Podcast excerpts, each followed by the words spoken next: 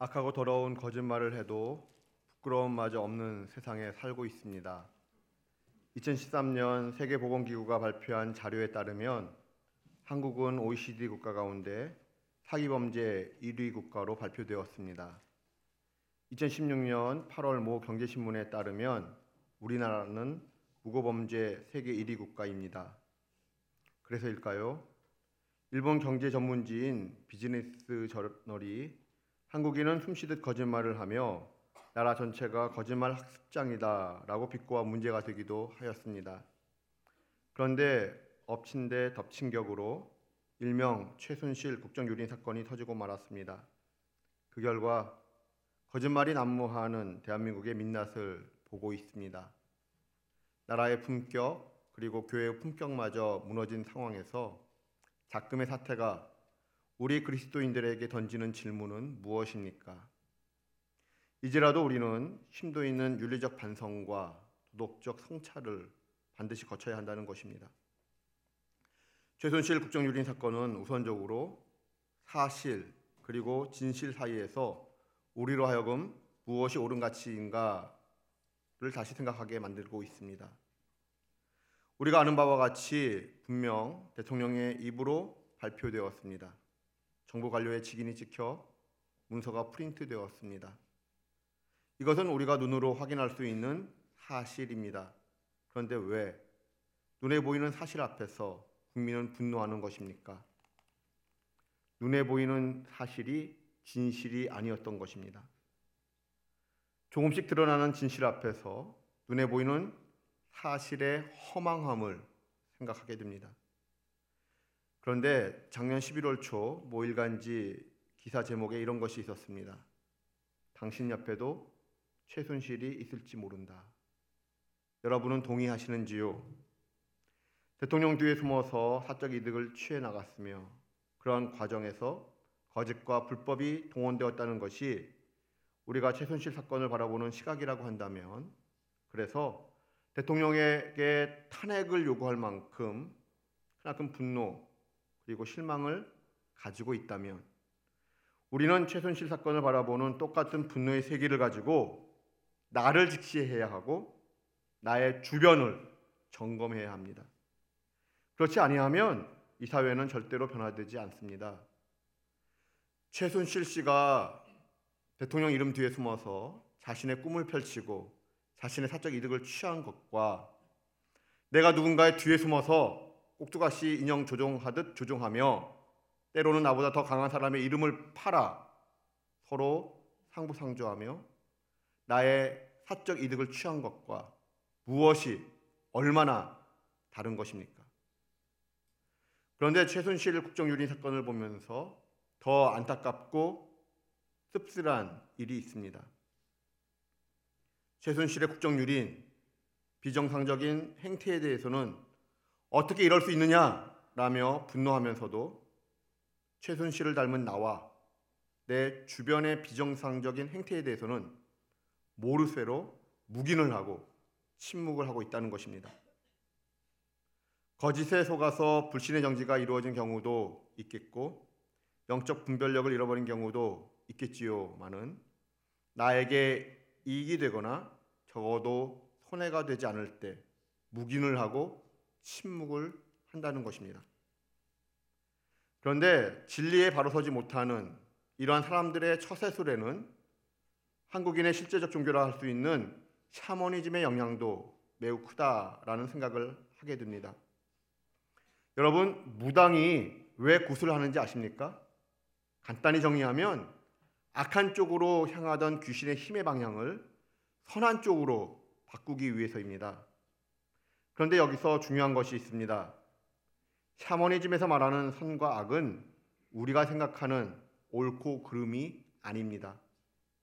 샤머니즘에서 말하는 선과 악은 철저히 나의 이득과 관련이 되어 있습니다.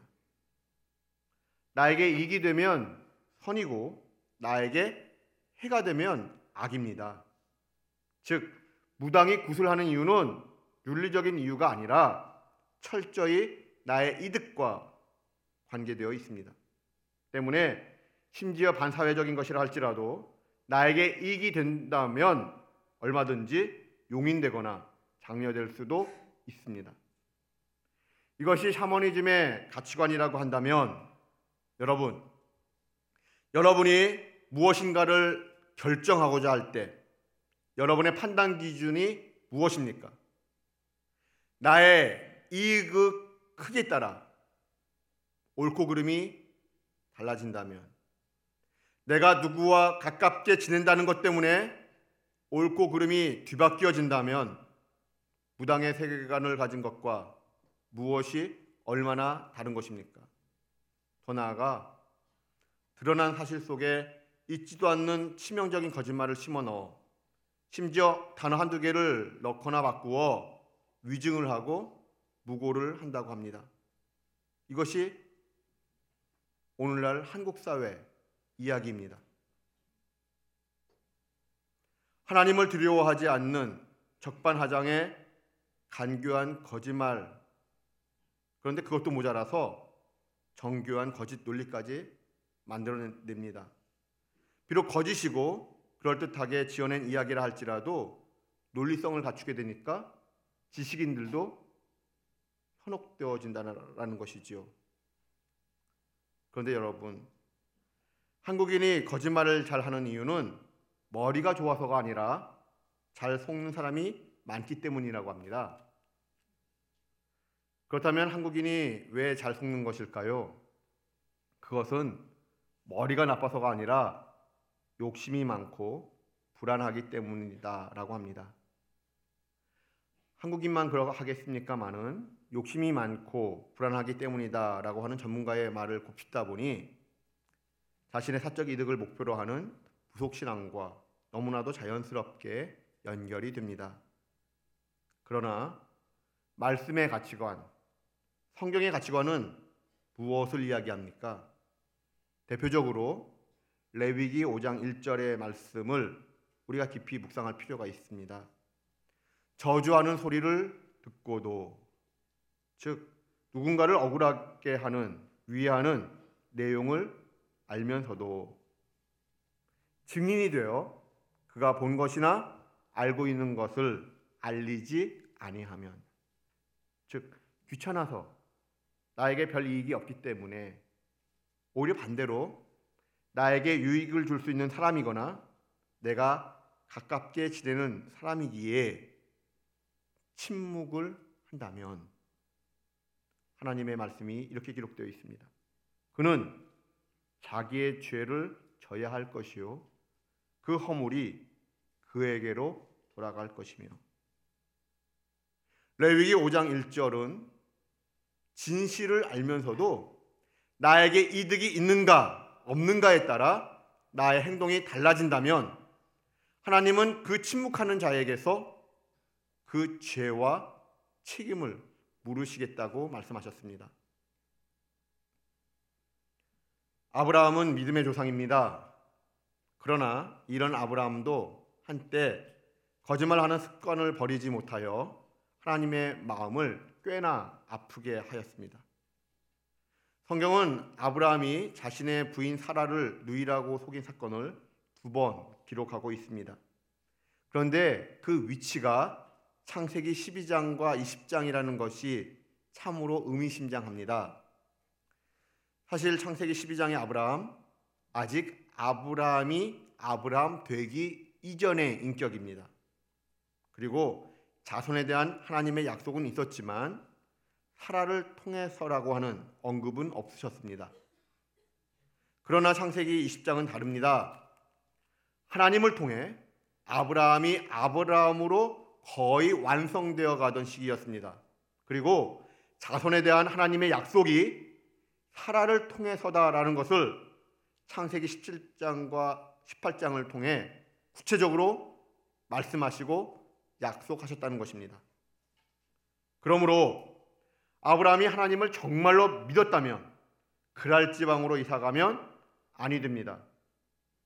그랄지방으로 이사를 가면 어떠한 일이 발생할런지 이미 뻔히 알고 있었기 때문입니다.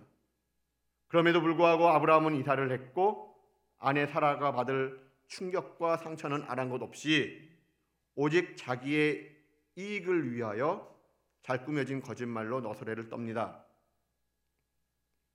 참으로 안타까운 것은 이러한 아브라함의 거짓말하는 습관, 24년이라고 하는 시간이 흘렀음에도 불구하고 전혀 바뀌지 않았다라는 것입니다. 특별히 우리는 창세기 20장 13절의 말씀을 주목할 필요가 있습니다. 아브라함이 사라에게 말합니다. 우리가 가는 곳마다 그대는 나를 오라비라 하라. 그것이 그대가 내게 베풀 은혜니라. 어떤 느낌이 드십니까? 은혜라는 이름으로 진실에 대한 침묵을 강요하는 아브라함의 모습이 우리를 많이 닮았습니다. 더욱이 가는 곳마다 일회성이 아니라 계속된 반복을 이야기합니다. 갈대아 우르에서 오랜 시간 동안 우상을 섬기던 버릇 때문일까요? 아브라함의 거짓말하는 습관은 하나님을 믿는 신앙 훈련과 전혀 상관없이 나타나고 있다라는 것이지요. 이것은 무엇을 의미하는 것입니까? 그만큼 어릴 때 또는 젊은 날에 형성된 인격과 속성은 우리가 예수님을 믿게 되고 직분을 받았다고 해서, 심지어 성직자가 되었다고 해서 쉽게 바뀌는 것이 아니라고 합니다. 거짓의 기원은 사탄, 마귀입니다. 거짓은 마귀의 속성입니다. 예수님은 거짓말하는 자를 향하여 요한복음 8장 44절에서 말씀하셨습니다.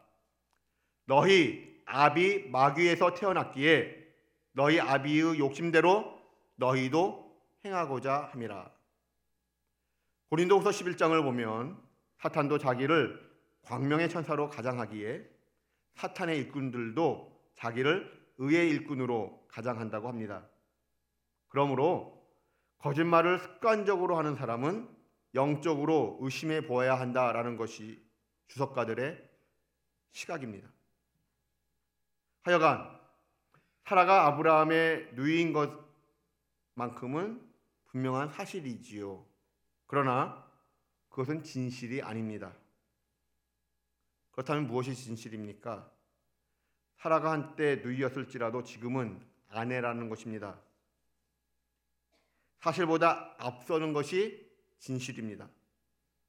그렇다면 아브라함의 말을 듣고, 즉 겉에 드러난 사실에 속아 사라를 취하고자 했던 바로 왕 그리고 아비멜렉, 단지 아브라함에게 속기만 했던 것인데 속은 것도 죄일까요? 창세기 12장 17절을 보면 하나님은 바로 왕뿐만 아니라 그 집에 큰 재앙을 내리셨습니다. 창세기 20장 18절을 보면 하나님은 아비멜렉과 그 집의 모든 태를 닫으셨습니다. 아비멜렉의 경우에는 꿈에게까지 나타나셔서 너 죽는다라고 경고하셨습니다. 하지만 정작 원인을 제공한 아브라함에게 하나님은 어떠한 벌을 내리셨는지 저는 구체적으로 찾지를 못했습니다. 이것이 저에게 의문이었습니다.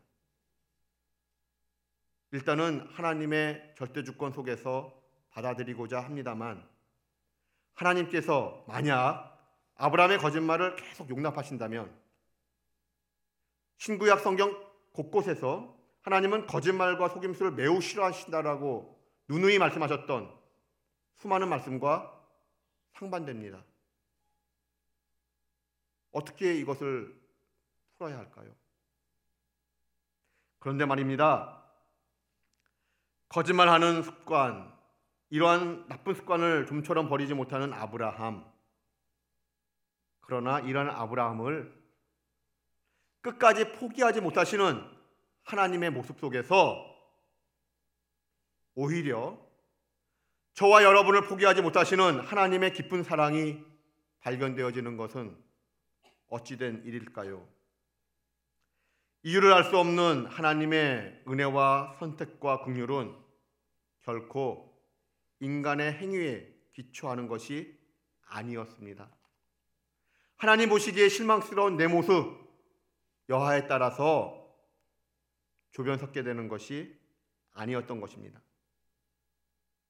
그러나 우리가 기억해야 할 내용이 있습니다. 특별히 거짓말하는 자의 마지막에 대하여, 정확히는 거짓말을 회개하지 않은 자의 마지막에 대하여 성경이 무엇을 말씀하고 계십니까? 요한계시록을 보면 거짓말을 좋아하며 지어내는 자는 다 성 밖에 있으리라. 성 밖에 어딜까요? 거짓말하는 자는 결코 그리로 들어가지 못하되 오직 어린 양의 생명책에 기록된 자들만 들어가리라. 거짓말하는 자들은 불과 유황으로 타는 못에 던져지리니 이것이 둘째 사망이라. 여러분, 하나님을 두려워하시기 바랍니다. 하나님은 악한 거짓말을 결코 용납하는 분이 아니십니다. 사실 우리 하나님은 자비롭고 은혜롭고 노하기를 더디하시는 분이십니다. 그러나 이런 하나님을 오해하여 마치 거짓말을 용납하시는 분으로 착각하면 아니 됩니다. 하나님의 은혜와 긍휼을 악용하면 아니 되는 것입니다. 아브라함의 거짓말하는 습관에 관련하여 창세기 21장 23절 전후의 말씀을 살펴볼 필요가 있습니다. 22절입니다. 그때 아비멜렉과 그 군대 장관 비골이 아브라함에게 말하여 이르되 내가 무슨 일을 하든지 하나님이 너와 함께 계시도다. 무슨 일을 하든지. 아비멜렉의 입장에서는 어떤 의미를 가진 뜻일까요? 거짓말을 할지라도. 아브라함이 거짓말을 하는데도 하나님이 아브라함에게는 참으시더라는 겁니다. 그러한 까닭에 아비멜렉이 무엇을 요구할까요? 23절입니다. 그런즉 너는 나와 내 아들과 내 손자에게 거짓되이 행하지 아니하기를 이제 여기서 하나님을 가리켜 내게 맹세하라. 무슨 뜻일까요?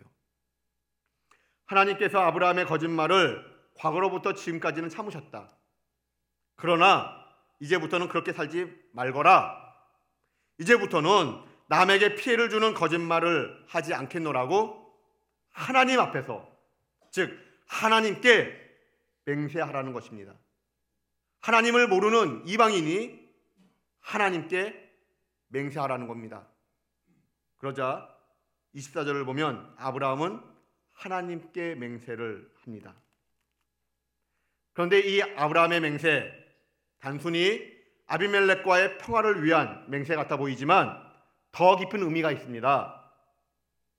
아브라함이 거주하던 땅의 왕인 아비멜렉이 나그네인 아브라함을 불러들인 것이 아니라 아브라함을 직접 찾아갔습니다. 나그네를 찾아갔습니다. 그리고 이방인이 하나님의 이름을 거론하며 하나님의 이름으로 맹세할 것을 강력하게 요구하였습니다. 그래서일까요? 아비멜렉의 요구를 아브라함은 아브라함을 향한 하나님의 맹세 요구로 받아들이고 해석을 했던 것입니다. 생각해보면 아브라함의 거짓말하는 습관에 대하여 하나님도 이제는 인내의 한계를 느끼셨던 것 같습니다. 그러자 하나님은 한 이방인을 통하여 아브라함에게 마지막 결단을 촉구하시며 맹세까지 받아내고자 하셨던 것입니다. 그렇다면 하나님은 왜 이러한 마음을 갖게 되신 것일까요? 성경을 자세히 살펴보면 아브라함이 아비멜렉을 속인 창세기 20장과 아브라함이 하나님께 맹세를 한 창세기 21장 사이에 중요한 사건이 기록되어 있습니다. 어떤 사건일까요? 바로 이삭의 탄생입니다. 솔직히 이삭은 아브라함이 믿음으로 낳은 자식이 결단코 아닙니다. 아브라함의 거짓말로 인하여 언약이 무산될 위기가 이미 여러 번 있었습니다. 그런데 그럴 때마다 하나님이 그 뒤치다거리를 다 감당하셨습니다. 아브라함의 거짓말로 다 망가질 뻔했던 것들을 하나님이 다 수습하셨다는 겁니다. 이삭, 아브라함의 믿음 없음에도 불구하고 하나님이 우기시고 강권하셔서 낳은 자식입니다. 그래서일까요? 아브라함의 믿음은 이삭의 탄생 이후로부터 급격히 달라집니다. 즉, 이삭의 탄생이라고 하는 충격적 사건을 통하여 아브라함의 믿음은 전인적인 변화를 가져옵니다. 그러므로 아브라함이 하나님 앞에서 거짓말하는 습관을 버리겠습니다 라고 맹세한 것은 하나님이 베푸신 은혜에 대한 진심 어린 응답이며 신앙 고백이었던 것입니다. 그리고 인간적인 욕망과 욕심, 그리고 미래에 대한 불안감에 짓눌려 하나님을 전적으로 신뢰하지 못했던 지난 날들에 대한 반성과 회개였던 것입니다. 그렇게 하자 하나님은 아브라함의 맹세가 얼마나 진정성이 있는 것인지 확인하고 싶어 하셨습니다. 이제는 정말 이기적 욕망과 욕심의 거짓말을 청산했는지, 이제는 정말 하나님만을 신뢰하고 의지하고자 하는지 시험하고자 하셨습니다. 그래서 그 유명한 창세기 22장의 이야기는 1절에서 그 일 후에 라고 하는 히브리어로 시작을 하고 있습니다. 그 일 후에 란 아브라함이 하나님 앞에서 맹세를 한 그 약속의 말 또는 그 사건 후에 라는 뜻입니다. 나바라라고 하는 단어, 그 약속, 맹세를 의미합니다. 만약입니다만 아브라함의 맹세가 단순히 아비멜렉의 비유를 마치기 위한 거짓말이었다면 이삭을 번제물로 바치라는 하나님의 음성을 들었을 때 아브라함은 어떠한 반응을 보였을까요? 아브라함은 어떠한 거짓말을 내놓아서라도 아들 이삭을 지켜내고자 발버둥 쳤을 겁니다. 오히려 하나님께 항변하며 하나님과 거래를 시도했을런지도 모릅니다. 그렇습니다. 하나님을 믿는다고 하지만 갈대아 우르에서 오랫동안 우상을 섬기던 때에 그 습관, 그리고 그 자아가 아직도 지배하고 있던 아브라함이었습니다. 그러나 거짓 우상으로 물든 자기의 실존, 자기의 참모습을 발견하고 하나님께서 베푸신 은혜를 은혜로서 깨닫게 되고 인정하게 되었을 때 아브라함은 옛사람의 옷을 벗어버리고 새사람으로 다시 태어나게 되었던 것입니다. 이와 같이 진리의 영이 진정 우리 안에, 내 안에 거하시면 우리의 존재는 옛사람에서 새사람으로 변화됩니다. 변화되며 하나님을 닮아가게 됩니다. 하나님을 따라 하나님을 닮게 되면 하나님이 원하시는 의와 진리의 거룩함을 추구하게 될 것이고, 그렇게 되면 내 삶은 자연히, 그리고 당연히 윤리적 열매를 맺게 됩니다. 그렇다면 그 윤리적 열매의 첫 번째가 무엇입니까? 본문 말씀인 25절을 다 함께 봉독하겠습니다. 그런즉 거짓을 버리고 각각 그 일과 더불어 참된 것을 말하라. 이는 우리가 서로 지체가 됨이라. 하나님께서 베푸신 은혜를 아는 사람들의 첫 번째 열매, 거룩함으로 나아가는 그 첫 번째 열매, 그것은 거짓을 버리는 겁니다. 설교를 준비하면서 하나님께 여쭈었습니다. 하나님, 우리의 모습이 이러합니다. 이제 우리가 어떻게 하면 좋겠습니까? 설교를 어떻게 마무리하면 좋을까요? 하나님 원하시는 설교의 마무리는 무엇입니까? 가슴치며 답답해하던 어느 날 저의 눈에 성경 말씀 한 구절이 새겨졌습니다. 눈을 뜨고 그 성경 구절을 찾아 전후 맥락을 읽었습니다. 눈에 새겨졌던 말씀은 나를 위하여 울지 말고 너희와 너희 자녀를 위하여 울라. 저는 이 말씀이 거짓이 판치는 삶의 자리에서 너희의 뭉그러진 모습을 아파해야 한다, 거짓의 고름덩어리를 안타까워하며 썩어가는 공동체를 안고 울어야 한다, 아버지의 마음으로 썩어 뭉그러지는 거짓으로 망가진 공동체를 안고 울어야 한다라고 하는 말씀으로 읽혀졌습니다. 죄책감마저 사라진 나의 습관화된 거짓말과 속임수, 거짓을 거짓인지도 모르고 또 거짓의 그 궤계를 가볍게 여길 정도로 분별력 없는 나의 영적 무지와 무능, 나의 이익을 위하여 거짓을 쉽게 용납하며 함께 어울렸던 지난 삶, 그리하여 누군가를 억울하게 만들고 아프게 하였던 지난 날들, 거짓을 버리며 우리가 다시 거룩한 교회로 나가기 위해 하나님은 우리에게 먼저 참회의 눈물을 요구하십니다. 그리고 결단을 촉구하십니다.